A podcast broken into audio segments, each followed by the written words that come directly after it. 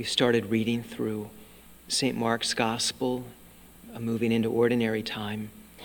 Remember, it's the shortest Gospel, and often uh, commentators will note that it moves with a, a very quick pace. Mark will often link different scenes by saying things like, uh, they moved on from there immediately, or immediately Jesus left, or suddenly he, he moves with a very quick pace. Everything really, you feel, compared to the other Gospels especially, is just rushing toward Calvary. And Mark's Gospel, as short it is, as it is, the bulk of the content, the chapters, are all dwell on just his last days. So even now, here in chapter 1, Mark is letting us know what, what lies ahead in this way. The leper who cannot enter into the towns because of his leprosy has to stay on the outside.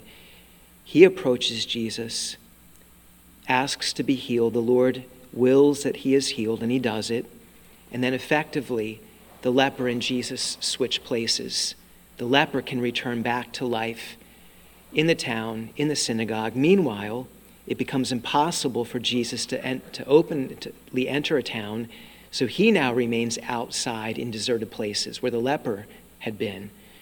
But this, this exchange just points us to the, the most wonderful exchange, which is on the cross.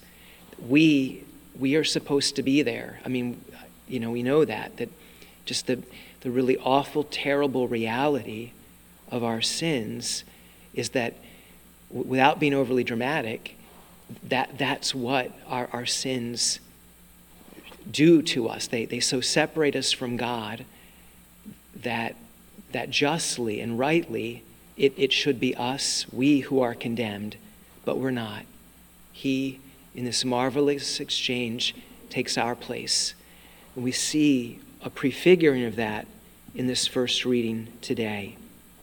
So, coming out of Christmas, it's even really better than just Emmanuel, God with us. It's not just that He's with us in our condemnation for sin, it's actually that He takes our place. We, we are not condemned for our sins.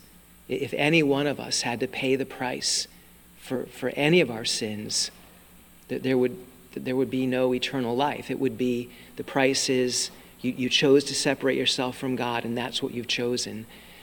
So, how marvelous, how awesome, and how wonderful it is this exchange where the Lord Jesus, only because he loves us so much, is willing to take our place.